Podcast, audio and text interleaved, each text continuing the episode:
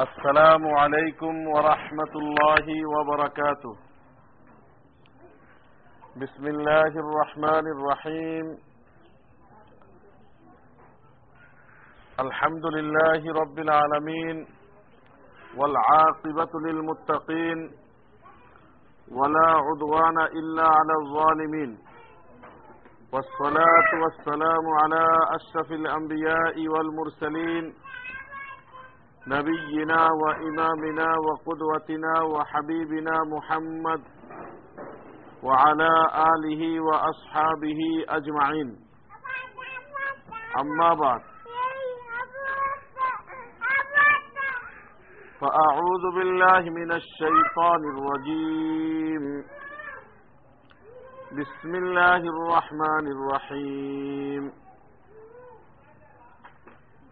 فأما من خاف مقام ربه ونهى النفس عن الهوى فإن الجنة هي المأوى صدق الله العظيم.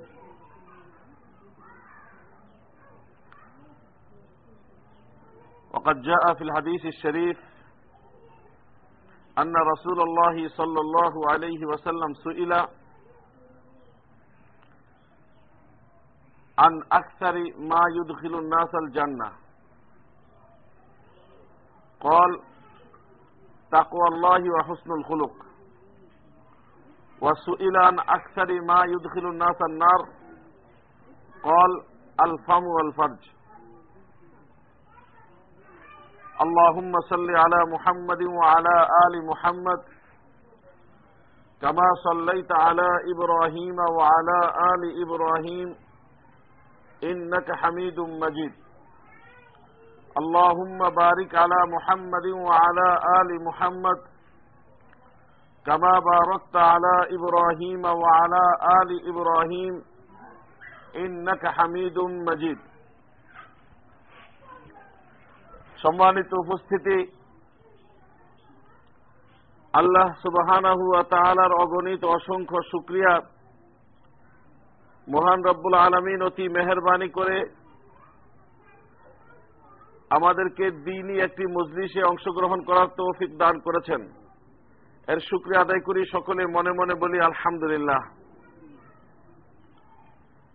সম্মানিত উপস্থিতি এই পৃথিবীর জীবন একসময় শেষ হয়ে যাবে। এই মহাসত্যটি আমরা সকলেই বিশ্বাস করি।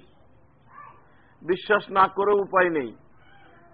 কারণ আমরা দেখছি, আমাদের সামনে প্রতিনিয়ত এই মহাসত্যটি বাস্তবায়িত হয়ে যাচ্ছে। আমাদের অনেক বয়োজ্যেষ্ঠ লোকদেরকে আমরা পেয়েছিলাম যারা বর্তমানে নেই।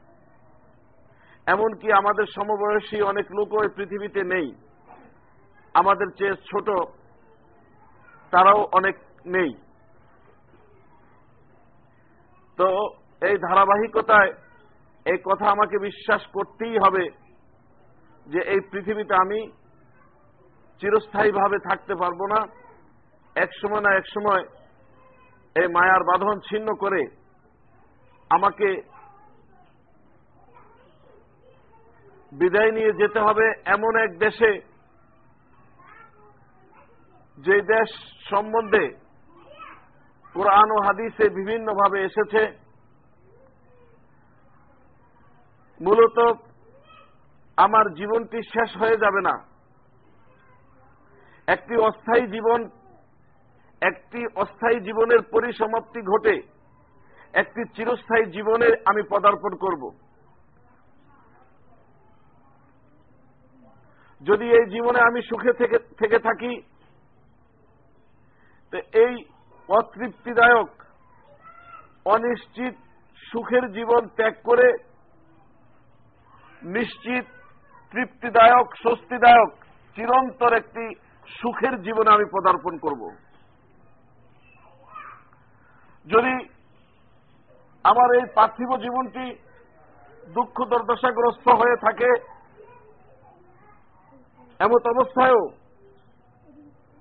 এই অস্থায়ী দুঃখ দুর্দশাকে জয় করে আমি চিরস্থায়ী একটি জীবনের দিকে যাব। হতে পারে সেই জীবনে আমি এমন সুখ লাভ করতে পারব, এমন শান্তির এবং নিরাপত্তার জীবন লাভ করতে পারব, যে শান্তি আর নিরাপত্তার জীবন চোখে দেখা যায়নি কখনো, কানেও শোনা যায়নি কখনো। অন্তর দিয়ে কল্পনা পর্যন্ত করা যায় না সে সুখ এত বড়। সম্মানিত উপস্থিতি, মূল কথা হচ্ছে, এই পৃথিবীর জীবন এক সময় না আমাদের শেষ হবে।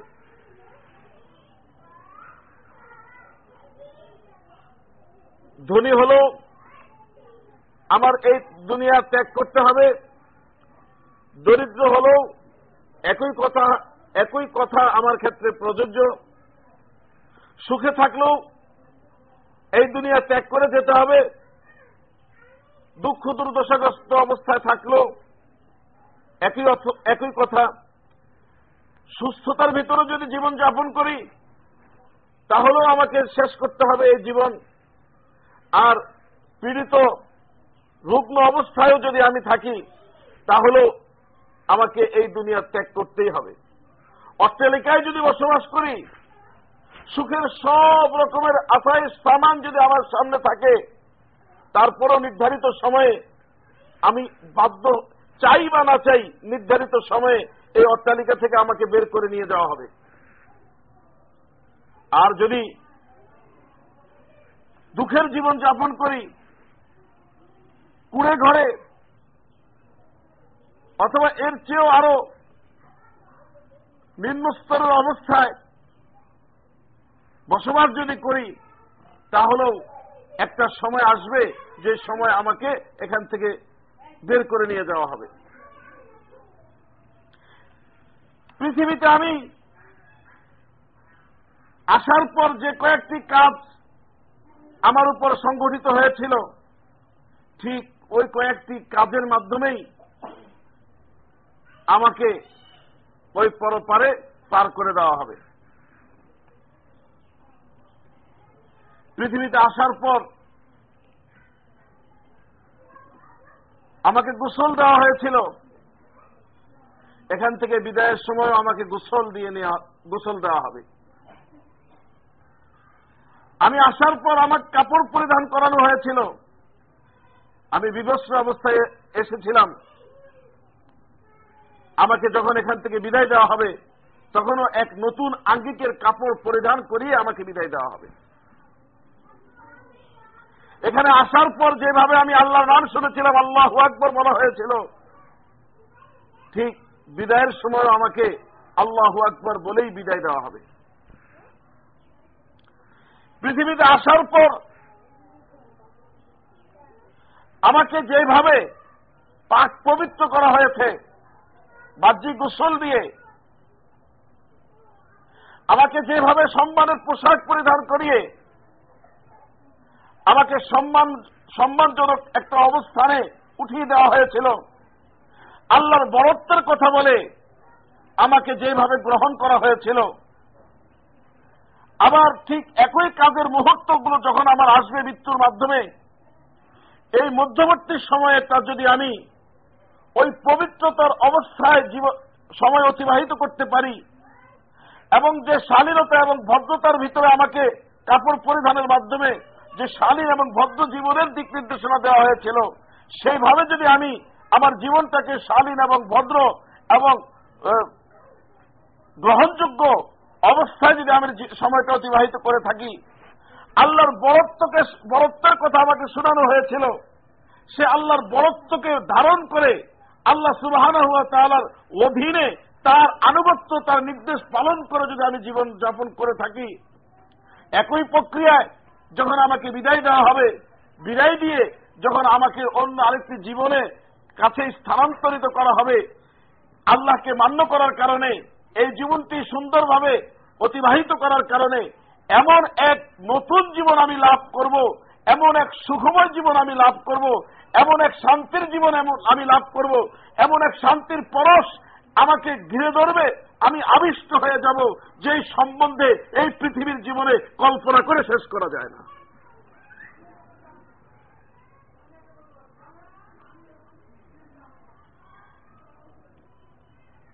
মহান আল্লাহ সম্বন্ধে বলেন আদাতুলি ইবাদিয়া সালিহিন মালা আইনুন রাত ওয়ালা উমনুন সামিয়াত ওয়ালা খতর আলা কলবি বাসক আমি আমার নেককার বন্দাদের জন্য আল্লাহর বরত্বকে গ্রহণ করে আল্লাহর হুকুমের অধীনে যারা জীবনযাপন করেছে, যারা পুত পবিত্রতার উপরে স্থায়ী ছিল, অবাধ্যতা, পাপ, অশ্লীলতার অপবিত্রতায় নাপাকিতে নিজেকে মিশ্রণ করে নেই বরং আনুগত্যের পবিত্রতায়, এবাদতের পরিচ্ছন্নতায় এবং আল্লাহ সুবাহ তালাকে মান্য করার এই সম্মানজনক অবস্থায় নিজেকে যে স্থায়ী রেখেছিল এবং স্বাধীনতা ভদ্রতা, নবী প্রদর্শিত আদর্শের উপর যারা ছিল, আল্লাহ সুবাহানা তারা তাদের কবর রাখার পর নির্দিষ্ট একটি প্রক্রিয়া শেষ হওয়ার পর আল্লাহ সুবাহানা পক্ষ থেকে বলা হবে, আমার বন্দার এই কবরটাকে, এই কবরের ভিতরে জান্নাতের বিছানা বিছায়া দাও, তাকে জান্নাতের পোশাক পরাইয়া দাও এবং তার কবরটাকে চোখের দৃষ্টি যতটুকু যায় অতটুকু প্রশস্ত করে দেওয়া হবে। সম্মানের সাথে সে এখানে আরাম করবে, বিশ্রাম করবে। কেউ তাকে ডিস্টার্ব করবে না, বিরক্ত করবে না। এইভাবে তার সময়টা অতিবাহিত হবে। যখন কেমন কায়েম হবে, সসম্মানে তাকে সেখান থেকে নিয়ে হাসরের ময়দানে উপস্থিত করা হবে। হাসরের ময়দানের পেরেশানি থেকেও সে মুক্ত থাকতে সক্ষম হবে। যেহেতু আল্লাহ নির্দেশের অধীনে সে এই পরীক্ষার জীবনটা অতিবাহিত করেছে, যেহেতু পবিত্রতার ছোঁয়ায় সে তার দুনিয়ার পার্থিব জীবনটি অতিবাহিত হয়েছিল যেহেতু শালীনতা এবং ভদ্রতা নবী প্রদর্শিত আদর্শের ভিতরে সে নিজেকে সুন্দর একটি পূর্ণময় জীবনের উপরে স্থাপিত করতে পেরেছিল। এই কারণে কেয়ামতের ময়দানের কোন পেরেশানি, কোন লাঞ্ছনা, কোন রকমের হতাশা, কোন রকমের চিন্তা তাকে তাকে স্পর্শ করবে না। সে এর থেকে মুক্ত থেকে মহান রব্বুল আলমিনের আর যেখানে কায়েম করা হবে, ওর ছায়ার নিচে তাকে ছায়ার ভিতরে এই শান্তিতে থাকতে দেওয়া হবে, সে ছায়ার নিচে ছায়া প্রাপ্ত হবে। হিসাব তার সহজ হবে এবং এক পর্যায়ে চিরসুকুময় সে জান্নাত লাভ করতে সক্ষম হয়ে যাবে।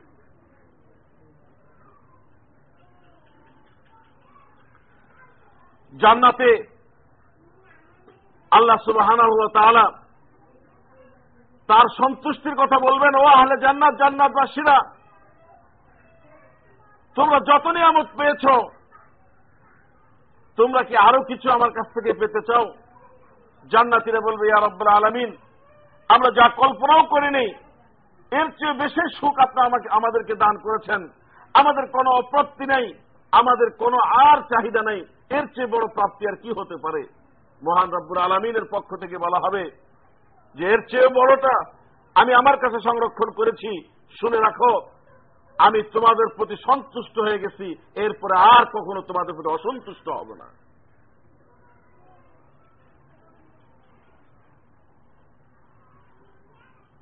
মানুষের অন্তর যা চাইবে, মন যা চাইবে, তা কিছুই তাদেরকে দেওয়া হবে। কোন রকমের কার্পণ্য করা হবে না। কোন রকমের প্রশ্ন করা হবে না। বিলম্ব করা হবে না। শেষ হয়ে যাওয়ার ভয় থাকবে না। ফুরিয়ে যাওয়ার ভয় থাকবে না। যা করব তার ভিতরে শান্তি। যা ভক্ষণ করব তার ভিতরে শান্তি। যা উপভোগ করব তার ভিতরে স্বস্তি। কোন রকমের কোন পেরেশানি নাই, কোন আশঙ্কা নাই।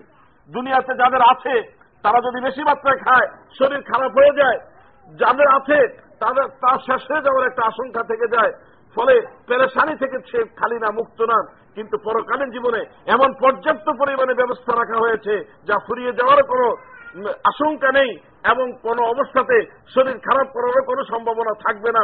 বরং যা শান্তি আর শান্তি, সালাম আর সালাম, প্রশান্তি আর প্রশান্তি, এমন অনন্ত সীমকালের সুখময় জীবন তাকে দান করা হবে।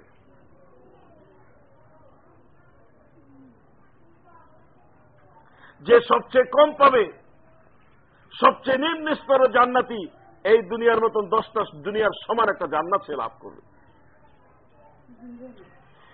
এর বিপরীতে এর বিপরীতে যারা পৃথিবীতে আসার পর যাদেরকে গোসল দেওয়া হয়েছিল, গোসল দিয়ে যাদেরকে পবিত্র পবিত্র জীবন যাপনের দিকে একটা দিক নির্দেশনা দিয়ে দেওয়া হয়েছিল,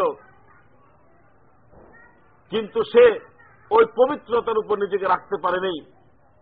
অবাধ্যতা, পাপাচার, অশ্লীলতা, ঘৃণিত কাজে নিজেকে নিয়োজিত করে নিজের ওই পবিত্রতাকে ভুলণ্ঠিত করেছে, পবিত্রতাকে পদাঘাত করে সে নিজেকে অপবিত্র করে দিয়েছে অবাধ্যতার মাধ্যমে, আল্লাহকে অমান্য করার মাধ্যমে, আল্লাহর হুকুমকে ত্যাগ করার মাধ্যমে, রসুল প্রদর্শিত আদর্শকে ত্যাগ করার মাধ্যমে, পরিহার করার মাধ্যমে। তাকে যে শালীনতার পোশাক পরিয়ে শালীনতার একটা দিক নির্দেশনা দেওয়া হয়েছিল। শালীনতার একটা শিক্ষা দেওয়া হয়েছিল, ভদ্রতা, সভ্যতার একটা শিক্ষা দেওয়া হয়েছিল। সে পৃথিবীতে এসে নিজেকে জন্তু জানোয়ারের মতো নিজের চাহিদার পিছনে, নিজের চাহিদার নিজের প্রবৃত্তির গোলামির করার কারণে, আল্লাহ বিরুদ্ধ শক্তি, শয়তান এবং কাফেরদের গোলামি করার কারণে ওই সভ্যতা, ভব্যতার এবং স্বাধীনতা মর্যাদাবোধের অপমান করার কারণে সে দুনিয়ার জীবনে একটা কঠিন, একটা পেরেশানির জীবন যাপন করবে, একটা খারাপ জীবন সে যাপন করবে। আর আল্লাহর বরত্বের কথা শুনিয়ে তাকে শিক্ষা দেওয়া হয়েছিল যে দেখো আল্লাহ বড় তিনি তোমার সৃষ্টিকর্তা, তিনি তোমার রিজিক দাতা তিনি মেহরবানি করে তোমার কোন যোগ্যতা ছাড়াই তোমাকে উত্তম অবয়ব দিয়ে শ্রেষ্ঠত্ব দান করে, মাখলুকাতের ভিতরে শ্রেষ্ঠত্ব দান করে তিনি সৃষ্টি করেছেন। তোমার কামিয়াবি আর কল্যাণ, তোমার সফলতা লাভ, তোমার মঙ্গল, তোমার তোমার সার্বিক উন্নতি, অগ্রগতি তোমার সব দিক থেকে তোমার জন্য সম্মানজনক হচ্ছে ওই আল্লাহর বড়ত্বকে স্বীকার করে আল্লাহ হুকুমের অধীনে জীবনযাপন করা, আল্লাহর নির্দেশ মান্য করে, আল্লাহকে রব হিসাবে গ্রহণ করে, আল্লাহকে মাহবুদ এবং উপস্য হিসাবে গ্রহণ করে, আল্লাহকে সার্বিকভাবে মান্যবর হিসাবে গ্রহণ করে, তার নির্দেশ মোতাবেক চলার ভিতরে তোমার শান্তি আর কামিয়াবি কল্যাণ ছিল। এই আল্লাহর বরত্বের কথা বলে তাকে এই দিক নির্দেশনা দেওয়া হয়েছিল। কিন্তু পৃথিবীতে সে সামান্যতম শক্তি পেয়ে আল্লাহর বরত্বকে অস্বীকার করল, আল্লাহকে মান্য করল না, আল্লাহর নির্দেশকে অবজ্ঞা করল, উপেক্ষা করল, আল্লাহ সুবাহ পৃথিবী থেকে আল্লাহ তালার রিসিক গ্রহণ করে, আল্লাহর দেওয়া নিয়ামত গ্রহণ করে, সে আল্লাহর নিয়ামতকে অস্বীকার করল আল্লাহ রিসিককে অস্বীকার করল আল্লাহ সমস্ত কিছুকে অস্বীকার করল। এই অস্বীকার করার মাধ্যমে এই দুনিয়ার থেকে আল্লাহ সুবাহান তার শান্তি উঠে নিয়ে গিয়েছিলেন পেরেশানি দিয়েছিলেন এবং যে কোনো জায়গাতে সারা পৃথিবীর সমস্ত শক্তির গোলাম তাকে বানিয়ে দেওয়া হয়েছিল। এই পৃথিবীর জীবনটা লাঞ্ছনা করার অবস্থা তা শেষ করেছে। মৃত্যু নিশ্চিত হওয়ার পর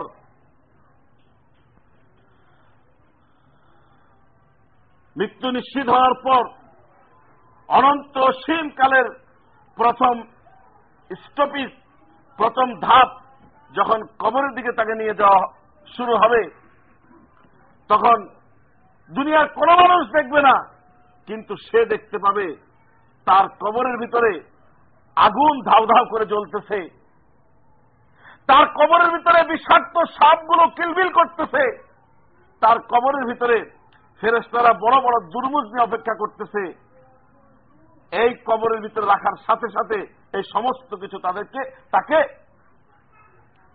সমস্ত কিছু তাকে আক্রমণ করবে এবং তাকে এমন এক কঠিন পরিস্থিতি মোকাবেলা করতে হবে, এমন এক কঠিন পরিস্থিতির সাথে তাকে থাকতে হবে যা সে জীবনে কল্পনাও করে শেষ করে নেই। এই অবস্থাগুলো দেখার পর সে ভয়ে ভীত হয়ে যাবে এবং সে চিল্লায় চিল্লা বলবে যারা তাকে খাটিয়াত করে, চার পায়ের এই খাটের উপর করে যাকে তারা কবরস্থান নিয়ে যেতে লাগবে, তাদেরকে চিল্লায় চিল্লায় বলবে, ও ভাই, তোমরা কোথায় নিয়ে যাচ্ছ আমাকে? আমাকে তো ধ্বংসের দিকে তোমরা নিয়ে যাচ্ছ। কথায়? কথায় রাখার জন্য তোমরা আমাকে নিয়ে যাচ্ছ? কেউ তার কথা শুনবেও না, কেউ তার প্রতি ভুরুক্ষেপ করবে না। সবাই নিয়ম মাফিক তাকে সেই কবরের ভিতরে নিয়ে যাওয়া হবে, কবরে রাখা হবে।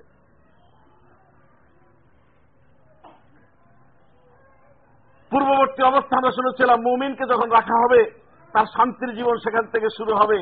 ওই খাটিয়ার উপর থেকেই মুমিন যখন তার নিয়ামত কাজী দেখতে থাকবে, তখন সে বলবে, ও ভাই, তোমরা অপেক্ষা করছ কেন? আমাকে তাড়াতাড়ি নিয়ে চলো, আমার তো আর দেরি সহ্য হচ্ছে না। কত সুন্দর নিয়ামত কাজীর ব্যবস্থা আমার জন্য করে রাখা হয়েছে। এই নাফরমান, এই বেইমান এই মুনাফিক আল্লাহ বিরুদ্ধে চলাচলকারী ব্যক্তিকে কবর রাখার সাথে সাথে ফেরস্তা আসবে। দুইজন ফেরেস্তা বিভৎস চেহারা, ভয়ানক চেহারা, তারা এসে তাকে বসাবে, বসিয়ে তাকে জিজ্ঞেস করবে, তোমার রবকে তোমার দিন কি? এই ব্যক্তিকে যাকে তোমাদের কাছে পাঠানো হয়েছিল। যেহেতু সে আল্লাহকে রব হিসেবে মান্য করে নেই। আল্লাহর আনুগত্য সে করে নেই। আল্লাহর বরত্বকে সে স্বীকার করে নেই। আল্লাহর দেওয়া ইসলামকে সে মানে নেই। নবী প্রদর্শিত পথে সে চলে নেই। আল্লাহ নবীর প্রতি তার মহাব্বত ছিল না। নবীর প্রতি তার শ্রদ্ধা ছিল না। নবীকে সে রাসুল হিসেবে গ্রহণ করে নেই কার্যত ভাবে ফলশ্রুতিতে কাউকে সে চিনতে পারবে না। আল্লাহকেও সে চিনতে পারবে না। রাসুলকে সে চিনতে পারবে না। দিন সম্বন্ধে সে জবাব দিতে পারবে না। এই কারণে তার এমন এক ভয়ানক পরিস্থিতি হবে পরিস্থিতি হওয়ার সাথে সাথে সে এর উত্তরে বলবে, যখন তাকে জিজ্ঞেস করা হবে তোমার রথকে সে বলবে, আমি তো কিছুই জানি না। আফসোস, হা হা, লা আদরি আমি তো কিছুই জানি না। যখন দিন সম্বন্ধে জিজ্ঞেস করা হবে, তখনও সে একই উত্তর দিবে, আমি তো এই সম্বন্ধে কিছুই জানি না। আল্লাহ রসুলকে দেখিয়ে যখন জিজ্ঞেস করা হবে, তখনও সে বলবে, আমি তো তাকে চিনি না তার সম্বন্ধে আমি কিছুই জানি না। আল্লাহ সুবাহানা হুয়া তাহলা তার এই কথাকে সমর্থন না করে বলবেন, এই মিথ্যা বলেছে। সে জানেও নেই বুঝেও নেই বোঝার চেষ্টাও করে নেই। সে মিথ্যা বলেছে। তখন তাকে কঠিন ভাবে ধরা হবে। কবরের দুই পাশ থেকে তাকে এমন ভাবে চাপ দিবে যে দুই পাজরের হাত দিয়ে একটা আরেকটার ভিতরে ঢুকে যাবে। লোহার দুর্মুজ দিয়ে তাকে আঘাত করা হবে। এত বৃহৎ দুর্মুজ, এত বড় দুর্মুজ, এই দুর্মুজ দিয়ে পৃথিবীর সবচেয়ে বড় পাহাড়ের যদি আঘাত করা হতো, এই পাহাড়টাও দুলায় দুলা হয়ে যেত, পাহাড়টাও বিস্মার হয়ে যেত দুলায় পরিণত হয়ে যেত। এই এমন কঠিন পাথর দিয়ে, এমন কঠিন দুর্মুজ দিয়ে তার মাথায় আঘাত করা হবে, এইভাবে কেয়ামত পর্যন্ত চলতে থাকবে। কেয়ামতেও সে কঠিন পরিস্থিতির সম্মুখীন হবে। সেখানেও লাঞ্ছনা আর গঞ্চনা কষ্ট আর কষ্ট। এরপর তাকে পথ ধরিয়ে দেওয়া হবে। আল্লাহ যদি মাফ না করেন জাহান নামের কেমন জাহান্নাম? আগুন আর আগুন। যার খাওয়া হবে জাক্কুম, যার পানীয় হবে মানুষের পুজ মানুষের রক্ত এবং গরম পানি। যে গরম পানি মুখে দেওয়ার সাথে সাথে ভিতরের সমস্ত কিছু নারী ভুড়ি গলে পশ্চাৎদেশ দিয়ে পেছনের রাস্তা দিয়ে পড়ে যাবে। শরীরটাকে বড় করে দেওয়া হবে। জাহান নামের আগুন তাকে ঝাপতে ধরবে, জ্বালিয়ে দিবে, একদিক থেকে জ্বলতে জ্বলতে অন্য দিক পর্যন্ত জ্বালাবে। আবার যে দিক জ্বলে গিয়েছিল, ঝলসে গিয়েছিল, সেটা আবার নতুন করে চামড়া গজাবে। এইভাবে চলতেই থাকবে।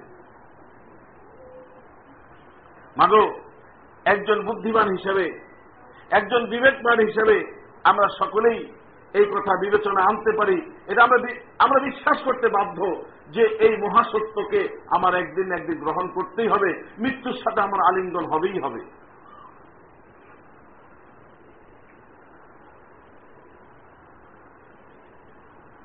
মৃত্যুর পর নিয়ে আমাকে ভাবতে হবে, যদি আমি আমার নিজের প্রতি সুবিচার করতে চাই।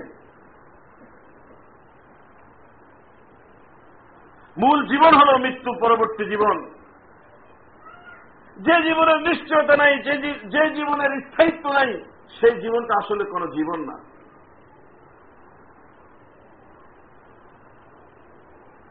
আল্লাহ রসুল দুনিয়া সম্বন্ধে বলেছেন, কুন ফিট দুনিয়াকে আন্নাকে গরিবুন আবির সাবিলিন। দুনিয়াতে তুমি এমন ভাবে বসবাস করো, দুনিয়াতে তুমি এমন ভাবে থাকো, যেমন তুমি একজন মুসাফির, অথবা রাস্তা অতিক্রমকারী।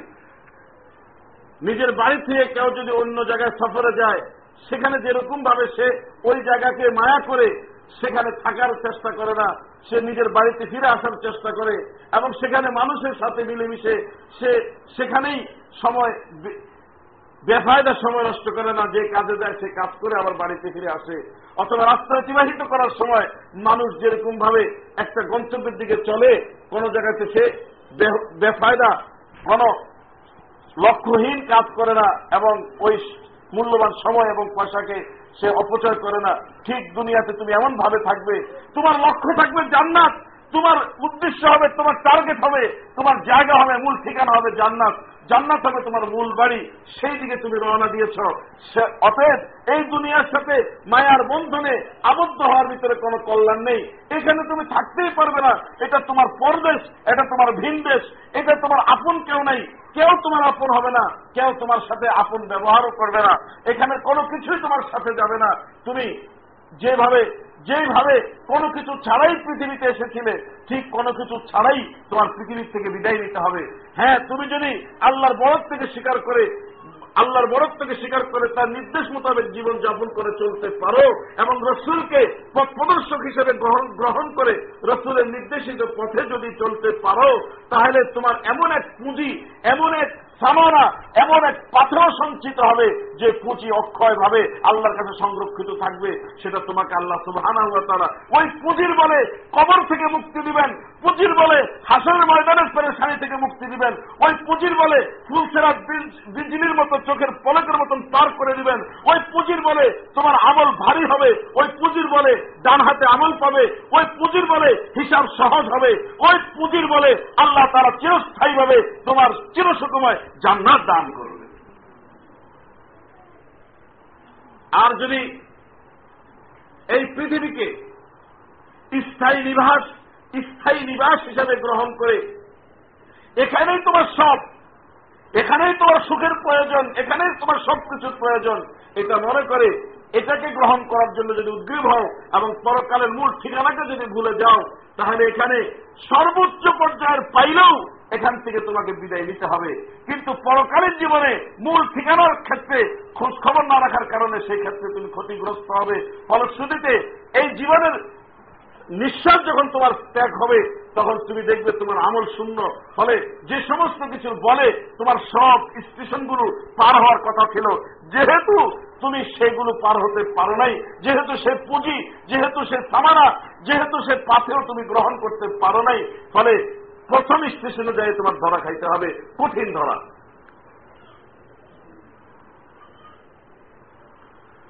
ওসমান নদী আল্লাহ তালু কবর দেখলে খুব বেশি কাঁপতেন। কাঁপতে কাঁপতে তার চোখের পানিতে তার দাড়ি সবগুলো ভিজে যেত। সাথীরা জিজ্ঞেস করলেন, হে আমিরুল মিনিন ও হে উসমান আপনি জান্নাতের কথা যখন আলোচনা করেন জাহান নামের কথা যখন স্মরণ করেন, এমন ভাবে আপনি কাঁদেন না, কবরের কথা স্মরণ করলে যেভাবে আপনি কাঁদেন। ওসমান নদী আল্লাহ তালু বলেন, আমি নসুল আকরাম সাল্লাহ আলাইসাল্লামকে বলতে শুনেছি যে কবর হল পরকালীন জীবনের প্রথম ঘাটি। এই ঘাটিতে যে পার পেয়ে যাবে, তার সামনের ঘাটিগুলো আরও সহজ হবে। আর এই ঘাটিতে যে ধরা খাবে, তার সামনেরগুলো আরও কঠিন হবে। আল্লাহ রসুল বলেছেন আল কবর রাউদাতুমিন রিয়াদিল জান্নাহ আর হুফরাতুমিন হুফারিন নার কবর হয়তো জান্নাতের বাগিচার সমূহ থেকে একটি বাগান হবে অথবা জাহান নামের গর্ত সমূহ থেকে একটি গর্ত হবে فأما من طغى وآثر الحياة الدنيا فإن الجحيم هي المأوى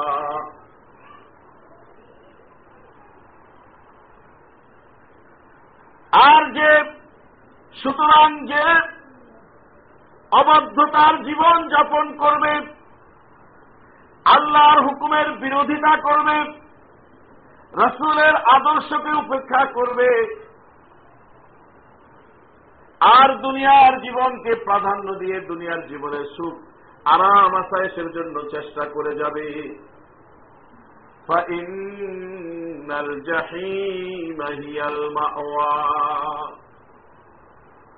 কঠিন আগুন উত্তপ্ত আগুন দ্বারা ভর্তি ওই জাহান নাম হবে তার শেষকালের ঠিকানা চিরস্থায়ী ঠিকানা وأما من خاف مقام ربه ونهى النفس عن الهوى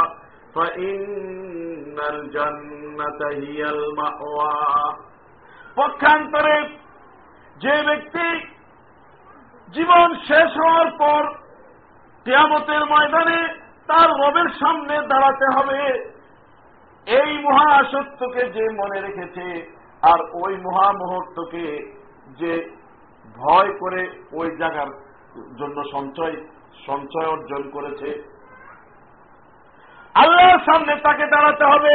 এই ভয় যার ভিতরে ছিল।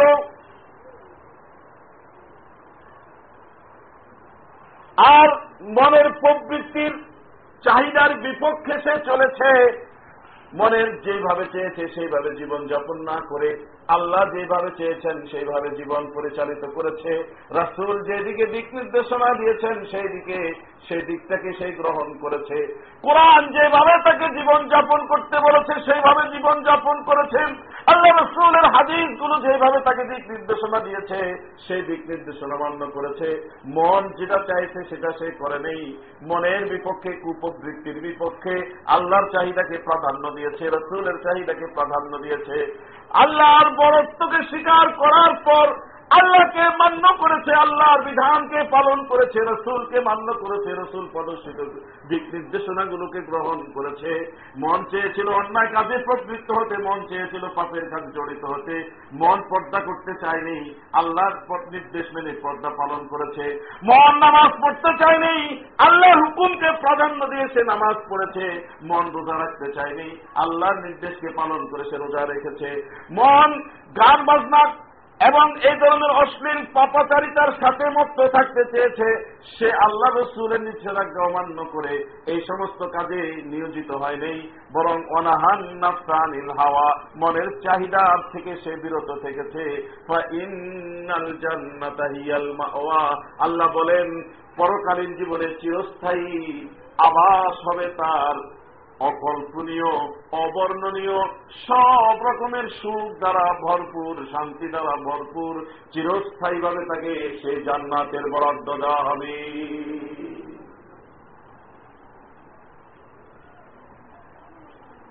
আমার সম্মানিত মা ও বোনেরা,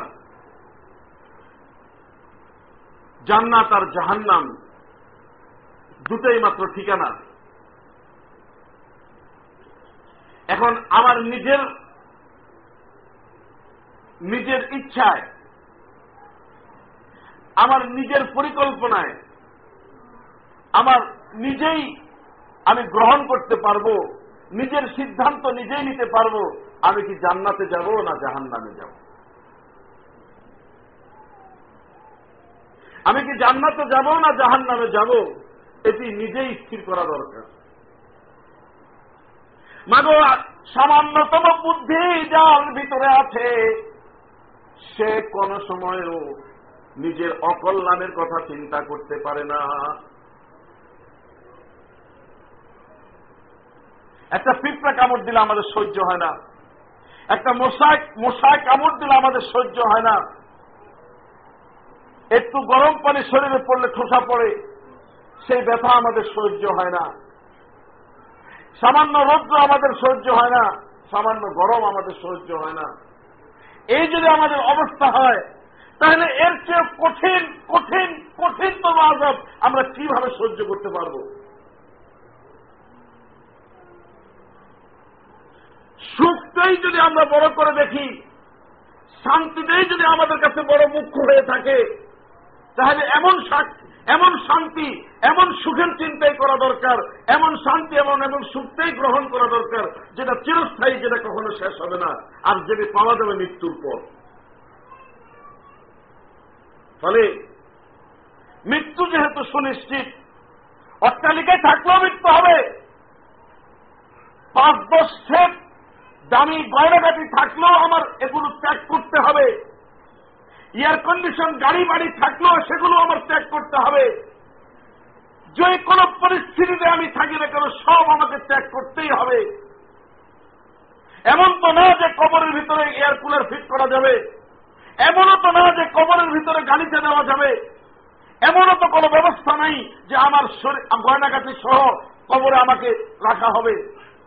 এই সব কিছু আমাকে রেখে নিঃস্ব হয়ে একেবারে পুরা শরীরকে খালি করে সামান্য শুভ্র সাদা কিছু কম দামি কাপড় পরিধান করে, যে কাপড় আমি দুনিয়াতে থাকা অবস্থায় কখনো পরি নেই, এমন কাপড় পরিধান করে আমাকে মাটির উপর শয়ে রাখা হবে।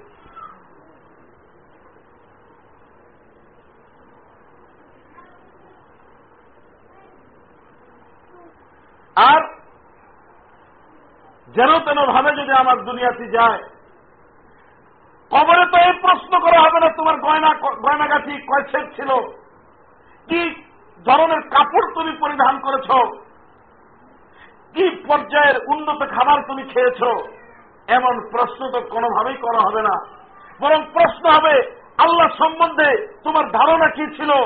আল্লাহ সম্বন্ধে আল্লাহ হুকুম সম্বন্ধে তোমার শ্রদ্ধাবোধ কতটুকু ছিল? আল্লাহ যে কোরআন নাজিল করেছেন সে কোরআনের উপরে তোমার আমল কতটুকু ছিল? রাসুল এসে তোমাদেরকে যে পথের কথা বলেছেন, সেই পথটার প্রতি তোমাদের কতটুকু আঞ্চলিকতা ছিল? এইগুলো, এই প্রশ্নগুলো করা হবে। ফলে আমি ভালো খাওয়ার জন্য কি কেন চিন্তা করব? আমি ভালো পড়ার জন্য কেন চিন্তা করব? আমি গণাঘাটের দিকে কেন আমার চিন্তা চেতনা যাবে? আমার গাড়ি বাড়ির দিকে কেন আমার চিন্তা যাবে? আমার তো সুখের কথা চিন্তা করা দরকার। এমন সুখ যে সুখ শুরু হলে আর শেষ হবে না। এমন গয়নাগাটির কথা আমার চিন্তা করা দরকার, যে গয়নাগাটি একবার দেওয়া হলে আর কখনো ফিরিয়ে নেওয়া হবে না। যে গয়নাগাটির ঔজ্জ্বল্য এবং সৌন্দর্য দিন দিন বাড়তে থাকবে, এমন গয়নাগাটির কথা চিন্তা করা দরকার। মূলত একজন মানুষের জীবনে যত রকমের স্বপ্ন, যত রকমের কল্পনা, যত রকমের পাওয়ার আশা, এই সমস্ত কিছুকে পরিপূর্ণ মাত্রায় আল্লাহ সুবাহানা জান্নাতের ভিতরে প্রত্যেকটি ব্যক্তির সব রকমের আশাকে পূর্ণতা দান করবেন। আর দুনিয়াতে আল্লাহর ইচ্ছা কাকে দিতেও পারেন কাকে নাও দিতে পারেন। যাকে দিবেন না, সে কোনোভাবে চেষ্টা করেও পাবে না। আর যাকে দিবেন, সেটা অবশ্যই আসবে। ফলে দুনিয়ার জীবন, এটা আমার চেষ্টার উপরে না। এটা আল্লাহ তাল্লাহ দেওয়ার উপরে। আর পরকালীন জীবন, আমি যদি ইমানের সাথে আখলাসের সাথে আমল করে যাই, যত বেশি আমল করব, এর চেয়ে বেশি আমাকে দান করা হবে।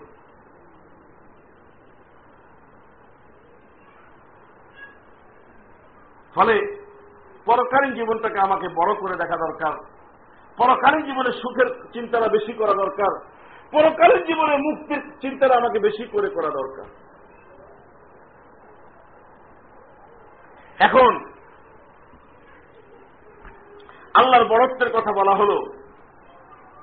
আল্লাহর বড়ত্বকে যে গ্রহণ করবে এবং তাকে মান্য করে যে চলবে, তার পরকালীন জীবন সুখময় হবে এবং দুনিয়ার জীবন তো সম্মানের হবে। আল্লাহর বড়ত্বের কথা কীভাবে মনে স্থাপিত হবে? আল্লাহর বড়ত্বের কথা মনে আসার নাম হচ্ছে তাকোয়া আল্লাহ ভীতি আল্লাহ ভক্তি, আল্লাহর প্রতি শ্রদ্ধা, আল্লাহকে মান্য করার মানসিকতা। জনাবে রসুল আকরাম সাল্লাহ আলহিসাল্লামকে জিজ্ঞেস করা হল, ইয়া রসুল্লাহ কোন জিনিসটি মানুষকে বেশি পরিমাণে জান্নাতে প্রবেশ করায়? এমন কি আমল আছে মানুষের মানুষের কোন আমলটি মানুষের কোন দিকটি অধিক পরিমাণে মানুষকে জান্নাতে প্রবেশ করায়, সুখে প্রবেশ করায়। আল্লাহ রসুল বললেন তাকু আল্লাহ হসনুল হলুক আল্লাহকে ভয় করা এবং আচার ব্যবহারকে ভালো করা। আল্লাহর ভয় যার ভিতরে আসবে, আল্লাহ ভীতি যাকে স্পর্শ করবে তাকু আল্লাহ আল্লাহ সুবাহানা হুয়া তাহলে আমাকে সৃষ্টি করেছেন। আল্লাহ সমস্ত কিছু দিচ্ছেন। আল্লাহকে মান্য করতে হবে। আল্লাহকে মান্য করার ভিতরে কামিয়াবি। অথবা যদি না করি, আল্লাহ আমাকে যে কোনো মুহূর্তে লাঞ্ছিত করে দিতে পারেন, যে কোনো মুহূর্তে আজাদ দিতে পারেন, যে কোনো মুহূর্তে আমার সমস্ত কিছু কেড়ে নিয়ে আমাকে নিঃস্ব বানিয়ে দিতে পারেন। এই যে এক অবস্থা, এই যে এক মনের মানসিকতা, এটাই হল তাকুয়ার প্রথম ধাপ। যার ফলশ্রুতিতে আল্লাহর আদেশগুলো পালন করবে আল্লাহ নির্দেশগুলো নির্দেশগুলো পরিহার করবে এবং আল্লাহ আল্লাহ যা নিষেধ করেছেন তা পরিহার করবে, যা করতে বলেছেন তা পালন করবে ওই মানসিকতার কারণে।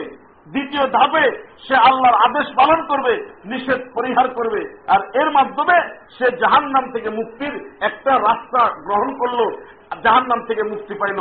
তাহলে ফলে তাকেও বলা হয় ওই জিনিসকে আল্লাহর মহত্বের কথা মনে জায়গা দিয়ে, আল্লাহর মহত্বের কথা, আল্লাহর বিশালতার কথা, আল্লাহর প্রভুত্বের কথা আল্লাহ সুবাহান ক্ষমতার কথা মনের ভিতরে স্থাপন করে আল্লাহর প্রতি ভীত হওয়া, আল্লাহর প্রতি ভক্তিশীল হওয়া, আল্লাহর প্রতি শ্রদ্ধা জাগ্রত রেখে আল্লাহর বরত্বকে স্বীকার করে আল্লাহ সুবাহ যা আদেশ করেছেন তা পালন করবে, যা নিষেধ করেছেন তার থেকে বেঁচে থাকবে আর এর মাধ্যমে জাহান নাম থেকে মুক্তির একটা ব্যবস্থা হয়ে যাবে।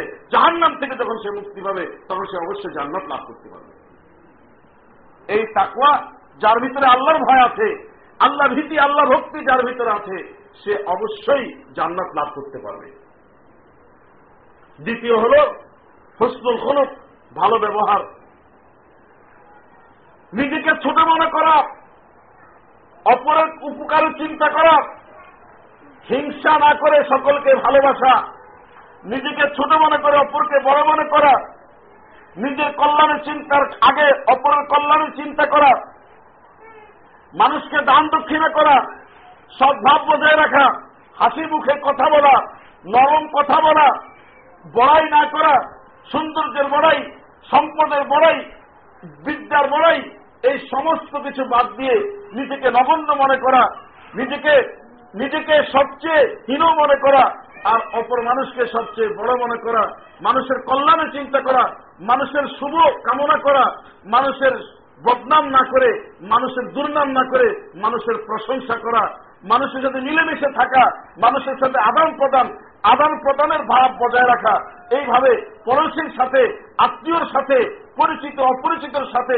সুসম্পর্ক গড়ে মানুষের সাথে সদ্ভাব বজায় রেখে নিজেকে নিজেকে মানুষের কাছে প্রশংসার পাত্র হিসাবে উপস্থাপন করে সকল মানুষকে প্রিয় এবং আপন করে গ্রহণ করা, এটাই হচ্ছে হসনুল হলুক এটাই হচ্ছে উত্তম আখলাক, এটাই হচ্ছে ভালো সদাচরণ, ভালো প্রবৃত্তি, ভালো স্বভাব। নবীজি আকরাম সাল্লাহ সাল্লাম এই আখলাক গ্রহণ করেছিলেন। নবীজির আচরণ ভালো ছিল, নবীজির নবীজির প্রবৃত্তি ভালো ছিল, মানুষের সাথে আচরণটা ভালো করতেন। ফলশ্রুতিতে আল্লাহ সুবাহ কয়েক জায়গাতে কোরআনের ভিতরে নবীজির প্রশংসা করেছেন। আপনি তো উত্তম আদর্শের উপর প্রতিষ্ঠিত আছেন।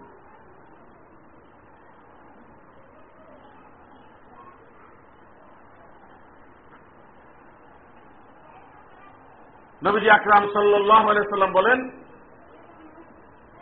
আনা সাইমুন বিবাইতিন ফি রবাদিল জান্নাহ লিমান তারাকাল মিরাআ ওয়া ইন কানা মুহিক্কা وببيت في أسط الجنة لمن ترك الكذب وإن كان محقا وإن كان ماسحا وببيت في أعلى الجنة লিমান হাসুনা খুলুকু। যে ব্যক্তি অহেতুক বিতর্ক, তর্ক বিতর্ক, অহেতুক কথাবার্তা পরিহার করবে, যদি বাস্তবতা তার পক্ষেও থাকে, অপর মানুষের সাথে যে কাজের কোনো ফায়দা নাই, যে বিষয়ে কোনো ফায়দা নাই, সেই বিষয়ে তর্ক করা থেকে এড়িয়ে চলবে। সে যেটা দাবি করেছিল সেটাই হক, কিন্তু অপরে মানে না। তার সাথে তর্ক না করে বলল যে, ঠিক আছে ভাই এই নিয়ে কথা বললে কোনো ফায়দা নাই, আমি কথা বললাম না। এইভাবে সত্যের উপরে থাকার পরেও অপরের সাথে সম্পর্কের অবনতি ঘটবে, বেফায়দা কথা খরচ হবে, এবং সময় নষ্ট হবে। এই সময়ের অপচয় থেকে, কথার অপচয় থেকে এবং অপরের সম্পর্ক নষ্ট হওয়ার আশঙ্কা করে যে ব্যক্তি বেফায়দা বিতর্ক ত্যাগ করবে, আমি রসুল তার জন্য জিম্মাদারি গ্রহণ করলাম জান্নাতের পার্শ্ব দেশে। আল্লাহ সুবাহান তার জন্য একটা বিশেষ ঘরের ব্যবস্থা করে দিবি। অবিবাহিতিন ফি ওসাতিল জান্নাহ, লিমান তারাকাল কালিবা ওয়া ইন কানা মাযিহা। আর যে ব্যক্তি মিথ্যা ত্যাগ করবে, ঠাট্টা ছলেও যে মিথ্যা বলে না, মজাক করেও যে মিথ্যা বলে না, মিথ্যাকে সর্বতভাবে যে পরিহার করবে, পরিত্যাগ করবে, জান্নাতের মধ্যবর্তী জায়গায় আমি তার জন্য একটি ঘরের জিম্মাদারি গ্রহণ করলাম। আর যে তার আখরাজকে ভালো করে নিতে পারবে, সদাচার, সদাচরণ, উত্তম স্বভাব, নম্রতা, ভদ্রতা সভ্যতা অপরকে ভালোবাসা অপরকে বড় করে দেখা অপরের অধিকারকে সংরক্ষণ করা আল্লাহ সুবাহকে মান্য করা আল্লাহর বন্দাদের অধিকারগুলোকে অগ্রাধিকার দেওয়ার মানসিকতা পোষণ করে মানুষের সাথে সুন্দরভাবে আচরণ করার, মানুষের সাথে সব ব্যবহার করার অভ্যাস যে বানিয়ে নিতে পারবে, যার আখলাখ, স্বভাব, চরিত্র ভালো হয়ে যাবে, আমি ওই ব্যক্তির জন্য জিম্মাদারি গ্রহণ করলাম জান্নাতের উচ্চতর স্থানে আল্লাহ সুবাহ তারা তাকে বিশেষ ধরনের একটি ঘর দান করবে।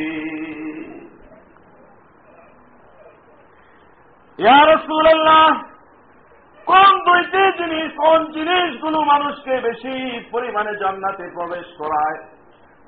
আল্লাহ রসুল সহজে উত্তর দিলেন, আল্লাহর তাকুয়া আর উত্তম আখলা ও মা, আমি যদি আল্লাহকে ভয় করে আল্লাহর বিধানগুলো সুন্দরভাবে পালন করে চলতে পারি মানুষকে বড় মনে করে, মানুষের সাথে সুন্দর ব্যবহার করে, নম্র ব্যবহার করে, মধুর ব্যবহার করে মানুষের আস্থা অর্জন করতে পারি। আল্লাহ রসুল বলেন, ওই ব্যক্তির মৃত্যু শুধু অপেক্ষা জান্নাতে যাওয়ার জন্য, মৃত্যু হয়ে যাবে, কবর থেকে তার জান্নাত শুরু হয়ে যাবে।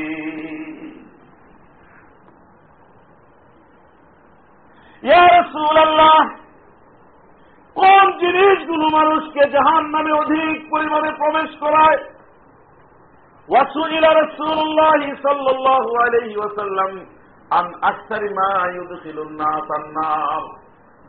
নামে প্রবেশ করায়। মানুষকে বেশি পরিমাণে কোন জিনিসগুলো। আল্লাহ রসুল বললেন, মানুষের শরীরের ভিতরে দুইটি অঙ্গ আছে। এই অঙ্গ দুইটি যাকে ওই অঙ্গ দুইটিকে সঠিকভাবে ব্যবহার করতে না পারলে অনিয়মতান্ত্রিক ভাবে ওই অঙ্গ দুইটিকে ব্যবহার করলে মানুষের শরীরে অবস্থিত ওই দুইটি অঙ্গই মানুষকে অধিক পরিমাণে জাহান নামে প্রবেশ করায়। কি? আল ফামু আল ফর্জ মানুষের বাকশক্তি মানুষের জিব্বা মানুষের জিব্বা মানুষকে জাহান নামে প্রবেশ করায়। জিব্বা দ্বারা মিথ্যা বলে জিব্বা দ্বারা সিরিক করে জিব্বার দ্বারা গালিগালাজ করে, জিব্বার দ্বারা মানুষের নামে কুৎসারচনা করে, জিব্বার দ্বারা মানুষের বিপদ করে, জিব্বার দ্বারা মানুষ কুফুরি করে, জিব্বার দ্বারা মানুষ পাপের কথা বলে, পাপের পরিকল্পনা মানুষের কাছে প্রকাশ করে। এই জিব্বাকে যে নিয়ন্ত্রণ করতে না পারবে, জিব্বাকে যে ক্ষতিকর কাজে ব্যয় করবে, জিব্বাকে যে অন ইসলামিক কাজে ব্যয় করবে, জিব্বাকে যে মানুষের অকল্যাণে ব্যয় করবে তো ওই জিব্বায় মানুষকে জাহান নাম পর্যন্ত পৌঁছায়া দিবি। দ্বিতীয়ত লজ্জাস্থান, যেই লজ্জাস্থান এর দ্বারা অপকর্ম সাধন করবে। এর পাশাপাশি লজ্জাস্থান পর্যন্ত মানুষ জিনা পর্যন্ত, বাস্তব জিনা পর্যন্ত মানুষ সরাসরি পৌঁছে না। জিনা পর্যন্ত যাওয়ার আগে মানুষ বেপর্দা হয় না যায় সম্পর্ক করে। হাতাহাতি করে, কানাকানি করে, চিঠি চালাচালি করে। এরপরে মানুষ নির্জনে যায়, এরপরে ওই কাজ সংগঠিত হয়। এই সমস্ত কিছু অন্তর্ভুক্ত। যে ব্যক্তি জিব্বাকে হেফাজত করতে পারবে না, আর যে ব্যক্তি লজ্জাস্থানকে সংরক্ষণ করতে পারবে না, হেফাজত করতে পারবে না লজ্জাস্থানের চাহিদা না যায় ব্যক্তিকে দেখা না যায় কিছু দেখাকে সে যে বাদ দিতে পারবে না। এই দুইটি জিনিস মানুষকে অধিক পরিমাণে জাহান নামে প্রবেশ করাইয়া দেয় তাহলে জান্নাত আমার হাতের কাছে জাহান নামও আমার হাতের কাছে। যদি আমি উত্তম আখলাখ ধারণ করে আল্লাহকে ভয় করে আল্লাহর নির্দেশগুলো পালন করতে পারি, আর আল্লাহ যা নিষেধ করেছেন তার থেকে নিজেকে বাঁচিয়ে রাখতে পারি, তাহলে আমি অতি সহজে জান্নাতে চলে যেতে পারব। আর যদি আমার জিব্বাকে হেফাজত করতে না পারি, আর লজ্জাস্থানকে হেফাজত করতে না পারি, তাহলে মৃত্যুর সাথে সাথে কবরটা আগুনের কুণ্ডিতে পরিণত হয়ে ওই অগ্নিকুণ্ডের ভিতরে আমাকে নিক্ষেপ করা হবে। মাগো, এখনও যারা পর্দা শুরু করে নাই জাহান নামের ভয় হলো অন্তত আগুনের জ্বলার ভয় হলো, পর্দা শুরু করে দেয় আমার শরীরকে আল্লাহ তাআলা শুধু বানিয়েছেন জান্নাতে জ্বালানোর জন্য, জান্নাত উপভোগ করার জন্য। আর সেটা যদি আমি জাহান নামে নিয়ে যাই, আমি আমার প্রতি কি বিবেচনা করলাম? টেলিভিশন দেখার মাধ্যমে পর পুরুষকে দেখা হয়, রাস্তাঘাটে চলার পরে পর পুরুষকে দেখা হয় এটাও যেরকম গুণা, আমি যদি পর পুরুষকে দেখাই আমার শরীরকে, আমার অঙ্গ প্রত্যঙ্গগুলোকে সেটাও তো আমার জন্য গুণা। সেটিও জাহান নামের আগুনে জ্বলার জন্য উপযুক্ত হয়ে যায়। এখন এই অনুভূতিটা আমার কীভাবে আসবে? এই তাকুয়া নিজেকে নিয়ন্ত্রণ করা, এখন জাহান নাম থেকে মুক্ত থাকার পদ্ধতিটা কীভাবে আসবে? আল্লাহ সুবাহান আমাদের জন্য সুন্দর পদ্ধতি বাতাইয়া দিচ্ছেন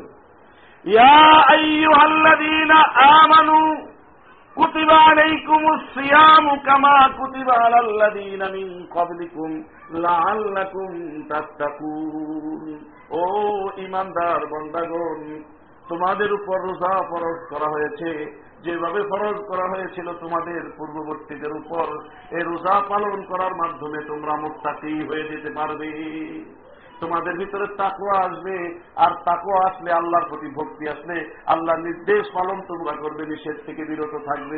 এই তাকুয়ার মাধ্যমে জিব্বার হেফাজত করবে, ওই তাকুয়ার মাধ্যমে লজ্জাস্থানের হেফাজত করবে, ওই তাকুয়ার মাধ্যমে তুমি নামাজি হবে, ওই তাকুয়ার মাধ্যমে তুমি কোরআন কারিম আহলে কোরআন হয়ে যেতে পারবে, ওই তাকুয়ার মাধ্যমে রসুল প্রেমী হইতে পারবে, ওই তাকুয়ার মাধ্যমে তুমি সুন্দর সুন্দর কাজগুলো করার মাধ্যমে তুমি জান্নাতের অধিকারী হয়ে যাইতে পারবে। তাহলে রোজার মাধ্যমে মানুষের ভিতরে তাকুয়া আছে তাকুয়ার ভিতরে মাধ্যমে মানুষ সংশোধিত হয়, মানুষ পরিশীলিত হয়, পরিমার্জিত হয়, আখলাকও ভালো হয়। স্বভাব চরিত্রও ভালো হয়, মানুষের আমলও ভালো হয় পাপাচার থেকে মানুষ মুক্ত থাকতে পারে। ওই যে প্রথম আসার পর আল্লাহর বড়ত্বকে স্বীকার করেছিল, ওই বড়ত্বের উপর প্রতিষ্ঠিত থাকতে পারে। ওই তাকুয়ার মাধ্যমে, দুনিয়াতে নিয়ন্ত্রিত জীবনযাপন করার মাধ্যমে মাখলুকাতের কাছে সে ভালো হয়ে যেতে পারে। ফলশ্রুতিতে এই তাকুয়া তাকে জান্নাত পর্যন্ত পৌঁছে যাবে এই রমজানের রোজা আমাদেরকে জান্নাত পর্যন্ত পৌঁছায় দিতে পারে। এই রমজান আমাদের সামনে আসতেছে। এখন থেকে নিয়োগ করব, রমজান শুধুমাত্র পানাহার পরিহার করার মাধ্যমে রমজানের রোজা রাখবে এমন না, কার্যতভাবে পাপাচার থেকে মুক্ত থেকে রমজান রোজাগুলো আমরা পালন করব এবং এই রমজানে এই সমস্ত কিছু ন্যাক আমল করার একটা বিশেষ সুযোগ করে দেওয়া হয়। সেই সুযোগটা আমরা কাজে লাগাবো। কিছুদিন পরেই আর আর আট, দশ দিন পরেই রমজান আসছে। আমরা ইনশাল্লাহ এই রমজান পালন করব। আগামী সপ্তাহ থেকে আমাদের রমজান সম্বন্ধে আলোচনা হবে। আজকে মূল শিক্ষা তাকুয়ার শিক্ষা আমরা পেলাম। দুনিয়া দুনিয়া সম্বন্ধে আমরা জানতে পারলাম আখেরার সম্বন্ধে জানতে পারলাম। ফলে আখেরাতের সুখ আমরা যাতে পাই, জান্নাত যাতে পেয়ে যাই, সেভাবে আমরা চেষ্টা করব। এবং এই রোজার মাধ্যমে আমি আমার সেই ওই অবস্থাটাকে নিজের ভিতরে স্থাপন করতে পারি এই রোজাটাই হবে আমার জীবনের জন্য বড় ধরনের একটি সঞ্চয় এবং বড় ধরনের একটি সুযোগ সেই রমজানটাকে আমরা সেইভাবে গ্রহণ করব আল্লাহর কাছে দোয়া করব হে আল্লাহ রমজান তুমি আমাদেরকে যেরকম খুশি হয়ে দিয়েছিলে সেই রমজানটাকে পরিপূর্ণভাবে সেইভাবে আমাদেরকে উদযাপন করার তৌফিক দান করো وصلى الله تعالى على خير خلقه محمد وآله وأصحابه أجمعين اللهم